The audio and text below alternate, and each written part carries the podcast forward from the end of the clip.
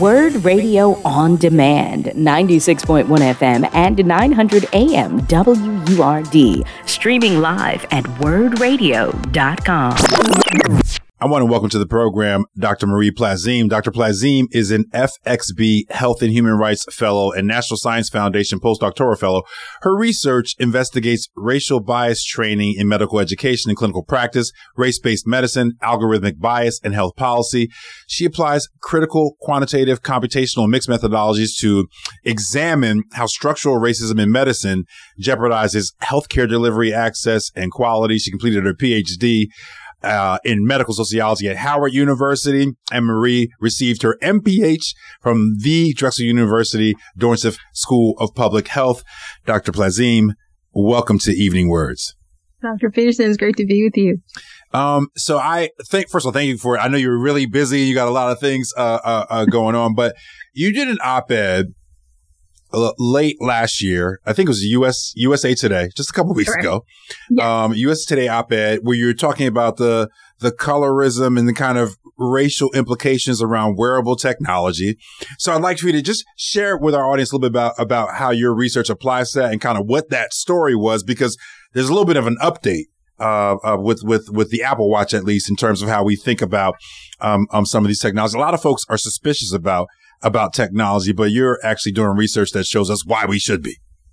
Absolutely. Yeah. It's great to be with you today. Um, so broadly, my research looks at how race and racism impact the clinical encounter. So thinking about like traditional sociology, daily interactions, like what the doctor sees, um, when they see a patient for the first time. So thinking about language, hmm. um, how the, uh, the, patient speaks, thinking about Ebonics and African American English, um, how they're dressed, like certain, certain, um, uh, assumptions we make when we see people, and everybody makes assumptions. Mm-hmm. Um, but I also think about how technology um, harms or improves health, and thinking about the ways that like technology seems to be benign in many ways they are not. And so mm-hmm. I wrote this piece to really think about how equitable technology is, and like what folks what many folks don't know is that lots of technology are biased or racially biased. And how does, how does that happen, Dr. Plaisime? I, am just curious. I mean, I mean, these things are supposed, these algorithms are supposed to be machines. How can, how are they racially biased?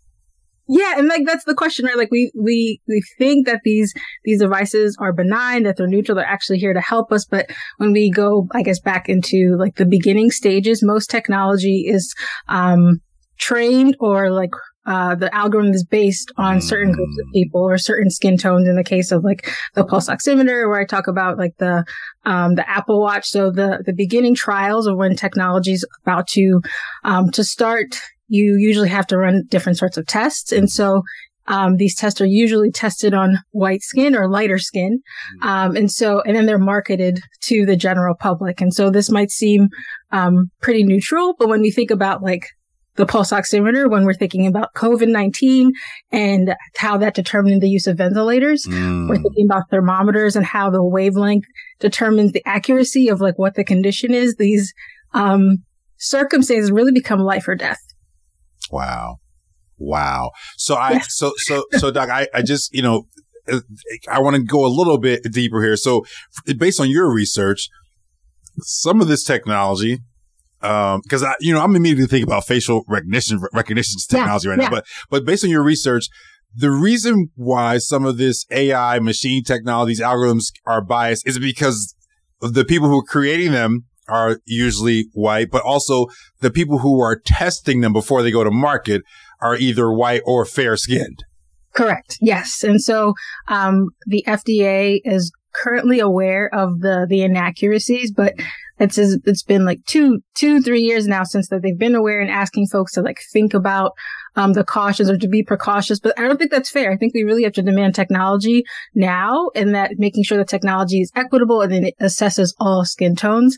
I think when people think about race, one, folks get uncomfortable thinking about it um, because we live in like this dichotomy of black and white. Mm-hmm. But when we think about skin tone and like the variation and like what that means and how um, bias data really hurts folks in all aspects, not just in facial recognition, but in health too. Mm-hmm. I think people get shocked, like, wait a minute, the thermometer, the pulse oximeter, the Apple Watch, like these things that are meant to be neutral are tested on a small group of people. And so, um, with the pulse oximeter or any technology, usually you need about, um, 10 folks for it to be approved. Mm-hmm. You only need, so if you have a group of 10 people, um, with uh, different skin tones, you need at least two people on that group to have darker skin tones. So really, when you think about how these technologies are, um, advertised to the masses on right. such a small control group, we can see how like there's so much, um, discrepancies in terms of like how these things are marketed. Yeah, see, here, here's what I don't get about this phenomenon either, Doc, is that you know this. This is not your research, but you do know this that Black folks are early adopters. Black folks Correct. consume technology. Black folks want to be on the cutting edge. We have beepers before everybody else. We have cell phones before everybody else. We have wearable watch. Young Jordan's over there laughing in the studio, but it's true. There's data that shows it. So I, I, this is the disconnect for me. If, yeah. if we consume disproportionately at race, we're indexed higher on the consumption mm-hmm. side of technology, especially things like mm-hmm. Apple, right? Mm-hmm. How mm-hmm. it that doesn't translate to the people making decisions in terms of testing and, and creating technology. It does, and I think that it really speaks to policy and like um the the rules that are on the books, right? Like this this FDA regulation for like the pulse. I keep going back to the pulse oximeter, but it's such a uh, doc a for people who don't know what a pulse oximeter is. Please break that down for us. Oh, true, true, true. So when when you go to the hospital and mm-hmm. they place that um, device on your fingertip to to measure your heart rate or your blood pressure, it's sending waves through your fingertip to measure and give you an output. That's right. Um, the the wavelengths are going to give a different reading based on the melanin that's in your skin. So a person with a lighter skin tone will have a different reading compared to someone with a darker skin tone. So seemingly neutral if you're a doctor, like I trust that this technology works. Mm. But when you think about COVID-19 and who could get a ventilator became life or death, the pace based on the types of readings, we can see how like, okay, wait, the biases and the discrepancies here are not small. Mm-mm. And so yeah, that's how we run into literally life and death. So there may have been some cases, or or there have been some documented cases where folks maybe should have, black folks maybe should have had access to ventilators, but weren't given it because these pulse oximeters were off enough for them not to be able to make the appropriate diagnosis. Yeah, that there's tons of literature coming out now that show that the hypoxia was underestimated um, for Black folks, and so um, I think folks underestimate health, um, but there's huge impacts here as well because we talk a lot about in like facial recognition, um, the criminal justice system, how like photos are used, um, but when you think about health, two, there's also an impact there as well. Absolutely. So I, I do want to just one quick thing about the facial recognition piece. Now I know they've, they've, they've tried to implement it. There's been some pushback because it's, you know, it, it's been sh- proven already to be, to be biased. And, and, and when you think about that, because again, these are life or death things, right? Um, yeah, we think, we think yeah. about that. You think about the pulse oximeter. You think about these other issues. Is there, what would be, if you could write the policy, what's the, what's the policy that we need to have in place to try to combat this because we're not going to stop the advancement of technology, right? That's there's right. no stopping that. But if there is a, and I don't know if it's a, maybe there's a different remedy, but if there is a policy remedy, what, what is, what do you, what will we say? Like, what would you say? Yeah, I think we need to.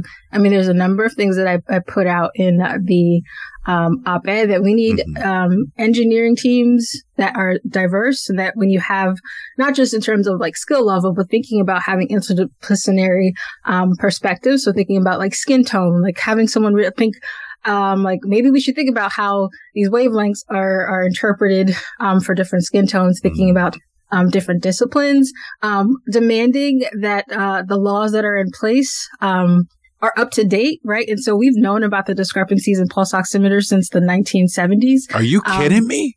N- no, that's the crazy part. Like we've known about these um, uh, discrepancies, um, but the laws haven't changed, right? And now the FDA is aware because there's pushback, literature's coming out, but we need more immediate change now um, because it, it ultimately disproportionately folks impacts folks who are darker skin tone. Wow. that's de- so I was I I must have skipped over that part in the op-ed that, that we've had this knowledge for for decades and just haven't done anything thing about it. Are there are, are there we only have a minute about a minute left, but are there are, if it's not policy if, if if if are there other remedies or things that we should be thinking about to try to address this particular challenge, the challenge of of the racial biases and color biases in technology?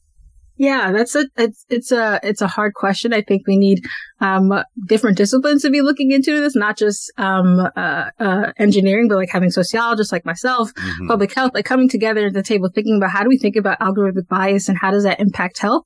Because um, I think this is a, an understudied space in the health aspect, and so like um, making sure that we demand change mm-hmm. Um, in a more immediate sense would be super helpful. Dr. Plaisime, thank you so much for joining us. I, I listen, anytime you drop an op-ed like that, that's, you know, please, I will hope you'll consider coming back on our airwaves to share, to share your insights and information. I thank you so much for joining us tonight. You've been listening to WURD Radio on Demand. Listen live at 96.1 FM, 900 AM, and online at wurdradio.com.